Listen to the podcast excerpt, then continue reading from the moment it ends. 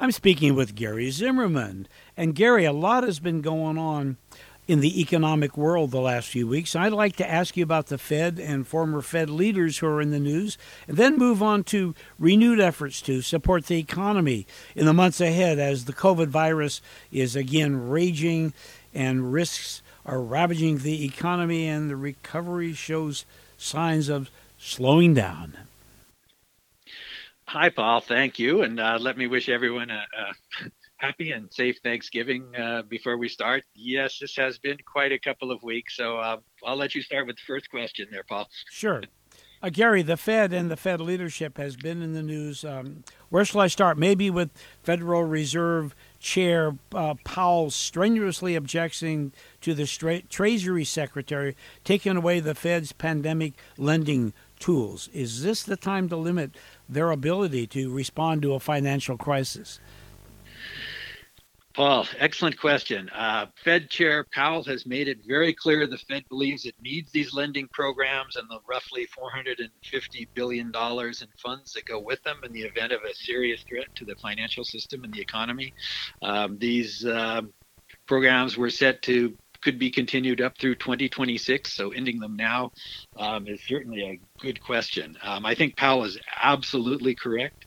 You know, these funds and loans could be critical as the pandemic surges and the risks that are being caused by that, as well as the fact that we are ending the 2020 programs, the CARES programs that were put in place to support the economy um, earlier in the year and that have been a big part of the recovery so far. And I think we'll probably come back more about that later. But so as those programs end, it will cause bankruptcies, evictions, mortgage defaults, business failures, bad loans, just troubles throughout the economy that that um, you know could lead to serious problems. So, as the economy is already slowing down, you know we still have you know over 10 million payroll workers who are unemployed. So, you know, I think in, in that framework, one should remember how important those lending programs were, uh, or Fed lending programs were um, in the 2008 financial crisis rescue.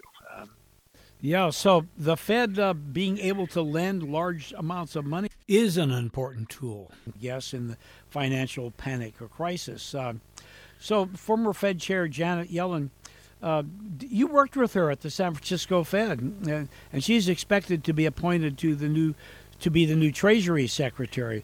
Would you expect her to side with Fed Chair Powell or the outgoing Treasury Secretary?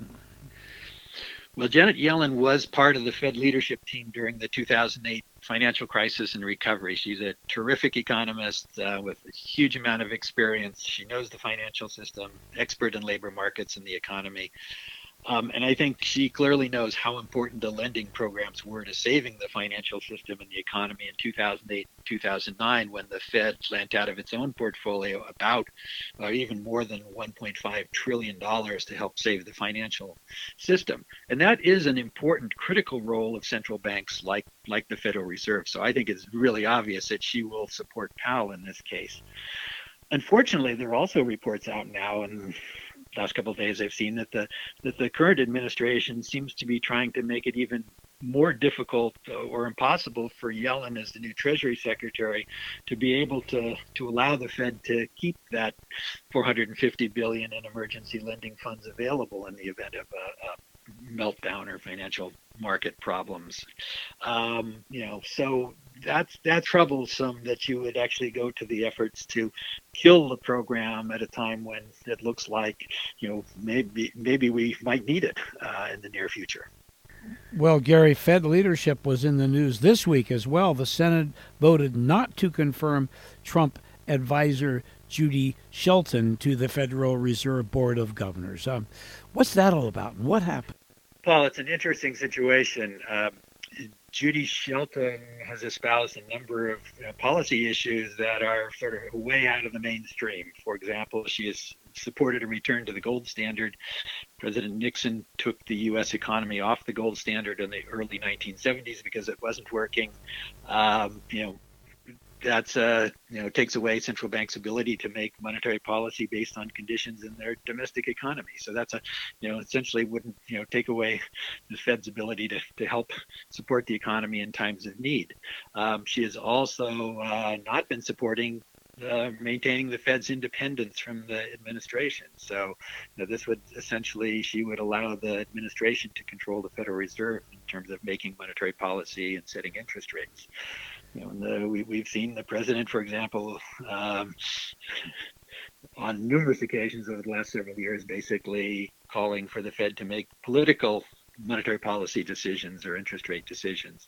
Um, so, based on that kind of information, she received uh, several unqualified or no votes from Republicans as well as um, no votes from the Democrats, and um, she lost lost the vote. This may come back for another vote. Um, it was close, uh, but you know, at the moment, you know, she's out. Well, Gary, there's also been quite a bit of news about uh, uh, both the expiration of the federal gov- of these federal government programs like CARES that were implemented to provide economic relief, relief from the pandemic. How important is renewing these programs now as the surge in COVID 19 cases is at record levels and is likely uh, to start showing up as a deteriorating uh, factor in economic conditions? What do things look like? Well, Paul, good question. Uh, answering it might take hours, but um, yeah, let me, let me just start by noting that both Fed Chair Powell and um, Treasury, likely Treasury Secretary designate uh, Janet Yellen um, have been strong supporters of renewing these programs that have been uh, negotiated in Congress and with the administration, but haven't gone anywhere. And if nothing happens, which is kind of the way it looks right now politically, um, large parts of these programs will um, be shut down basically um, at the end of December.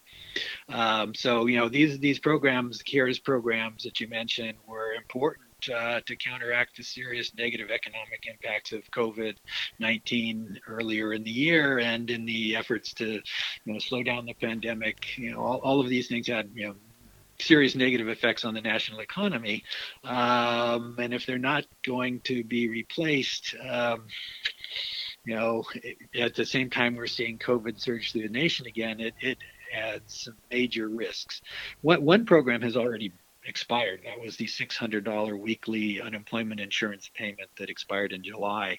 You know, that means, you know, many of the 10 plus million unemployed workers um, have lost a significant source of income. You know, and that means less support for consumer spending in the overall economy. So families paying, using that those funds to pay rent, mortgages, car loans, eat, clothes, etc. Um, another program, the pandemic relief program that provides unemployment insurance payments to freelance and gig workers, that expires at the end of December and means that about over 7 million workers uh, who have been receiving benefits under that program will, will lose those. Um, there's also the pandemic emergency unemployment um, supplemental program that adds 13 additional weeks of benefits beyond the usual 26 weeks of unemployment insurance. That also goes away at the end of December. Um, you know, so these are you know very large amounts of spending that will you know not be taking place if um, these benefits are not being paid to the billions of unemployed workers. And you know, remember we're still looking at over 10 million payroll employment workers um, who, are, who, are, out of a job. Um, so, you know, the same time, you've got you know, efforts to take away the Fed lending tools as well. Uh, you know, so all, all of these reduce support for consumer spending, which you know, which adds to job losses going forward, uh, which leads to more reductions in consumer spending, more sales, uh, falling sales, uh, more layoffs, you just get a, a downward economic spiral. Um, so I think it's really important that we, you know, this is the time to fight the current surge with calls for increasing spending to to support increasing government sp- spending to programs to support consumer spending. You know, and that's you know you can do that with unemployment insurance extensions, um, checks to families like the $1,200 checks earlier this year that helped prop up spending and keep businesses open and, and workers working. Um, you know, and support for businesses in general in industries that are especially hard hit. Um, and th- this, I think, is especially important as we've come into a period with you know COVID surging, surging, and the economy slowing. So that's that's my take on it.